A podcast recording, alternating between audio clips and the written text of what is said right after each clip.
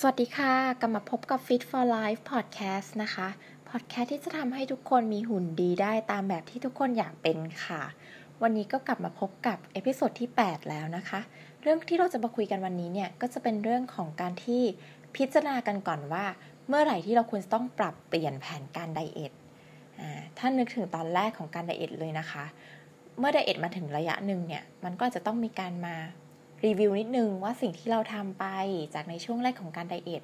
เรายังได้ผลลัพธ์ที่ดีแบบนั้นอยู่หรือเปล่านะคะ มาดูก่อนว่าอ่าเป้าหมายเราคืออะไร ถ้าเป้าหมายของเราคือ การมีหุ่นที่เราพึงพอใจ ซึ่งอาจจะวัดจากสัดส่วนหรือน้ำหนักที่ลดลงนะคะ การไดเอทที่ดีเนี่ยคือเราต้องกินอาหารได้ในปริมาณที่มากที่สุด โดยที่เรายังมี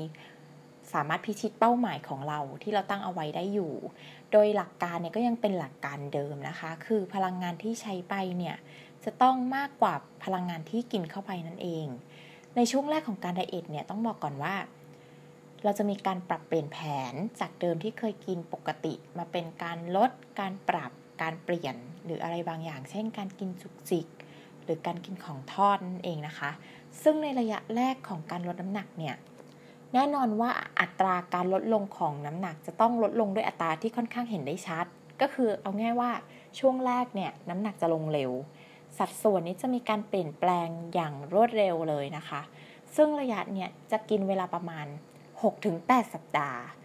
แต่ขอให้พิจารณาก่อนนะคะว่า เราจะลงเร็วได้เนี่ยต่อเมื่อเราทำอย่างจริงจังและเคร่งครัดนะคะ บางคนเนี่ยส่งข้อความมาถามแล้วว่า ผ่านไปเนี่ยค่ะหนึ่งเดือนพี่ไม่ค่อยมีการเปลี่ยนแปลงเลย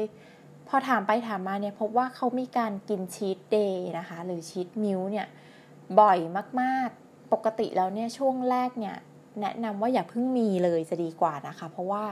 เราเพิ่งเริ่ม diet เนี่ยมันยังฮึกเหิมอยู่ แล้วร่างกายเราก็ยังไม่ได้แบบ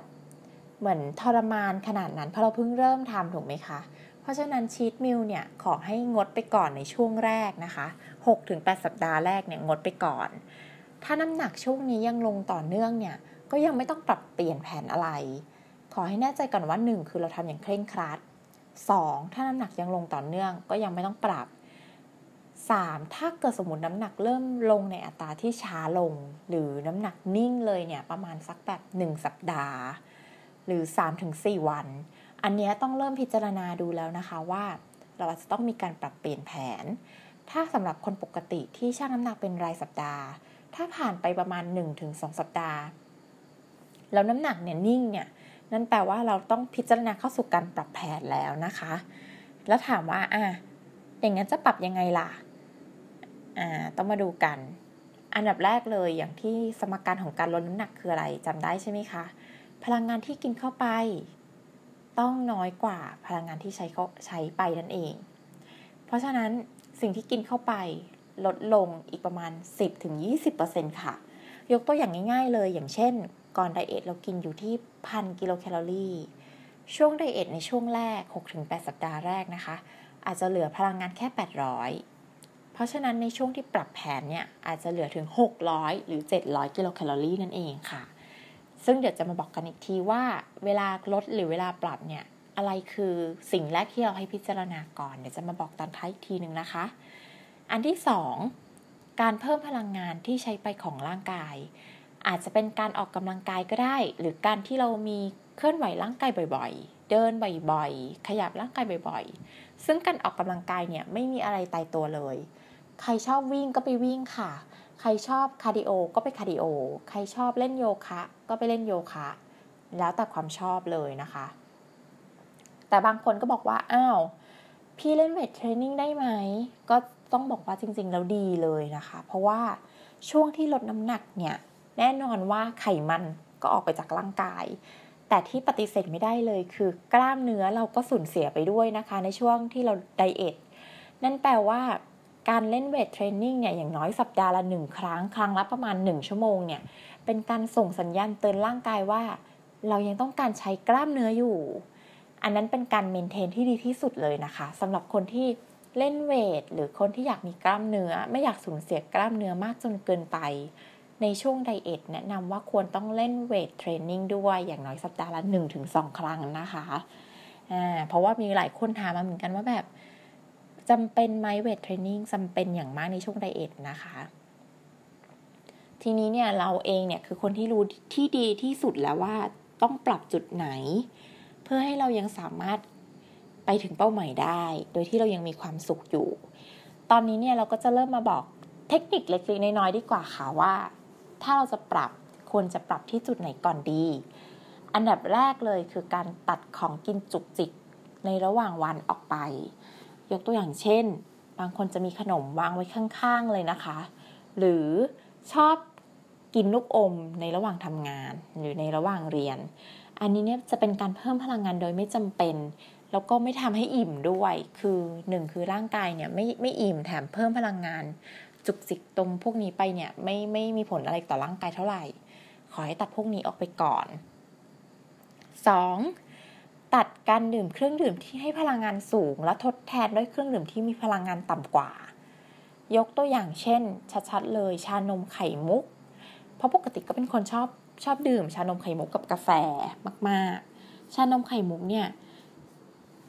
จากเดิมนะคะ ที่ดื่มชานม ก็บอกเขาว่าเป็นลดความหวานลงจากเดิม 50 ก็เหลือ 25%ไข่มุกก็ขอให้เขาลดปริมาณลงเช่นเดียวกัน เพราะไข่มุกก็พลังงาน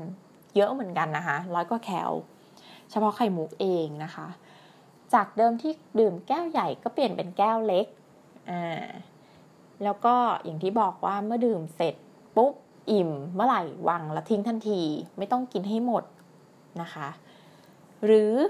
ปรับเปลี่ยนเป็นพลังงานศูนย์แคลเลย เช่นใครชอบดื่มน้ำอัดลม ปัจจุบันก็มีน้ำอัดลมทางเลือกแล้วนะคะ ที่พลังงานศูนย์กิโลแคลอรี่ เช่นโคกซีโร่เ e p ซี่แม็กซ์อะไรประมาณแบบนี้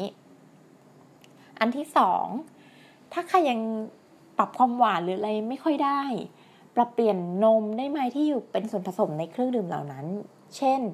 กาแฟนะคะ ขอเขาเป็นใช้เป็นนมจืดพร่องมันเนย ขัดมันเนยอย่างนี้ได้ไหม งดนมข้นจืด แต่ใส่เป็นน้ำเชื่อมหนึ่งช้อนแทนอะไรประมาณอย่างนี้ ก็ได้ผลนะคะ เพราะปัจจุบันเนี่ยหนูเองก็ก็ดื่มกาแฟเอสเพรสโซ่ในสูตรของตัวเองคือ เป็นกาแฟดำใส่แค่นมสดขัดมันเนย แล้วก็น้ำเชื่อมหนึ่งช้อน เท่านั้นเอง ก็ ก็สามารถอยู่มาได้ก็รู้สึกดีขึ้นเยอะเลยนะคะ ช่วยลดพลังงานไปเยอะทีเดียวอันต่อมานะคะ ก็จะเป็นการเลือกเมนูอาหาร อันนี้เนี่ย เริ่มลดของจำพวกทอดผัดลงแล้วก็ลดความถี่ในการกินอาหารพวกจังฟู้ดแล้วก็ไปเพิ่มอาหารจำพวกที่พลังงานต่ำกว่า เช่น ต้มนะคะ หรือง่าย ๆ เลยเวลากินของต้มเองเนี่ยอย่างจำพวกเกาเหลาหรือก๋วยเตี๋ยวเองเนี่ยไม่ใส่กระเทียม อันนี้ก็ลดพลังงานไปได้เกือบร้อยกิโลแคลอรี่แล้วนะคะ บางคนอาจจะแบบจริงหรอมันพลังงานเยอะขนาดนั้นเลยหรอ จริงค่ะ พลังงานในกระเทียมเจียวเนี่ยเยอะเยอะนะคะ ต่อมาก็คือให้เลือกกินโปรตีนที่มีไขมันต่ำกว่า จากเดิมที่เคยกินเนื้อ กินเนื้อติดมัน กินหมู ก็ให้เปลี่ยนมาเป็น ไก่ปลากุ้ง ของนี้ก็จะมีพลังงานที่ต่ำกว่านั่นเอง ต่อมาคือให้ทานผักเยอะๆค่ะ เพราะว่าผักเนี่ยมันก็มีวิตามิน แล้วมันก็ทำให้ร่างกายอิ่มโดยที่พลังงานแทบจะเป็นศูนย์เลยนะคะ คือพลังงานต่ำมาก อันต่อมานี้สำคัญมากๆค่ะ อยากให้ทุกคนตั้งใจฟังเลยคือ ห้ามงดข้าว เพราะว่าอะไรคะ เพราะว่าข้าวเนี่ยจะทำให้เราอยู่ท้อง ใครที่เลือกลดข้าวนะคะ จะทำให้เราหิวเร็ว หิวบ่อย เพราะฉะนั้นเนี่ยข้าวหนึ่งทัพพีพลังงานไม่เยอะเลยค่ะ ประมาณร้อยกิโลแคลอรี่เท่านั้น ให้กินข้าวนะคะ อย่าตัดข้าวแล้วให้ไปลดอย่างอื่นแทน ถามว่า คนถามมาเยอะเหมือนกันนะคะ ข้าวกล้องกับข้าวขาวธรรมดา พลังงานแทบไม่ต่างกันนะคะ เพราะฉะนั้นเนี่ยเลือกกินที่ชอบเลย ถ้าใครไม่ชอบกินข้าวกล้องก็ไม่ต้องฝืนค่ะ หรือถ้าใครชอบอยู่แล้ว ก็เป็นการดีเพราะมีวิตามิน ก็เลือกในสิ่งที่ทานแล้วชอบมีความสุขเลยนะคะ ไม่จำเป็นต้องกินแต่ข้าวกล้อง ถ้าไม่ชอบไม่ต้องกินนะคะอ่าแล้วอันสุดท้ายเลยค่ะ คือการเคี้ยวให้ช้าลง เพราะอะไรเพราะว่าการเคี้ยวที่ช้าลงเนี่ยมันทำให้เราเอ่อร่างกายเนี่ยมันเริ่มย่อยพอเริ่มย่อยเนี่ยเราจะเริ่มอิ่มเร็วขึ้น พอเคี้ยวช้าลงมันจะเริ่มอิ่มเร็วขึ้นนะคะ ถ้าเกิดเรากินเร็วๆเร็วๆเนี่ย ลองสังเกตใครเป็นคนที่กินเร็ว เคี้ยวเร็วหนึ่งคืออาหารที่กินเข้าไปกลืนเข้าไปเนี่ย ยังย่อยได้ไม่ดีเลยนะคะ ยังไม่ได้บดเคี้ยวอย่างเต็มที่ แล้วพอเรากินเข้าไปเยอะๆเนี่ย รู้ตัวอีกทีกินไปเยอะเกินไปอิ่มจนแบบง่วงไปเลย ก็เป็นแบบนั้นเป็นเป็นไปได้นะคะ เพราะฉันเคี้ยวให้ช้าลงนะคะ จากที่เราบอกเทคนิคกันมาแล้วข้างต้นเนี่ยก็น่าจะพอเป็นไอเดียให้กับหลาย ๆ คนเนี่ยเอาไปปรับใช้ เอาไปปรับแผนของแต่ละคนได้แล้วนะคะ เพราะฉะนั้นเนี่ยหลักการสำคัญยังคงเหมือนเดิม คือไดเอทเราต้องไดเอทอย่างมีความสุข ไม่งั้นเราจะไม่สามารถทำมันได้อย่างยั่งยืนนะคะถ้าเมื่อไหร่ที่เริ่มเข้าสู่หมดปรับแผนแล้วเนี่ยร่างกายมันตึงเกินไปมันเครียดเกินไป อาจจะต้องหย่อนลงมานิดนึงนะคะ โดยที่ต้องสังเกตตัวเราเองก่อนว่า ร่างกายเราไหวแค่ไหนแล้วค่อยปรับค่อยเป็นค่อยไป อย่าหักดิบนะคะ อย่างงดตัดมื้อนึงออกไปเลย หรืองดข้าวตัดข้าวไปเลยอันเนี้ยจะทำให้เราไดเอทได้อย่างไม่ยั่งยืนนะคะ ก็ขอบคุณทุกคนนะคะที่ฟังมาใน episode นี้ ถ้าใครมีคำถามก็เหมือนเดิมนะคะ สามารถฝากคำถามไว้ที่ช่อง Facebook หรือ Instagram ของ Healthy for Life by Nature ได้เลยค่ะ ขอบคุณนะคะ แล้วติดตามชมใน episode ถัดไปค่ะ สวัสดีค่ะ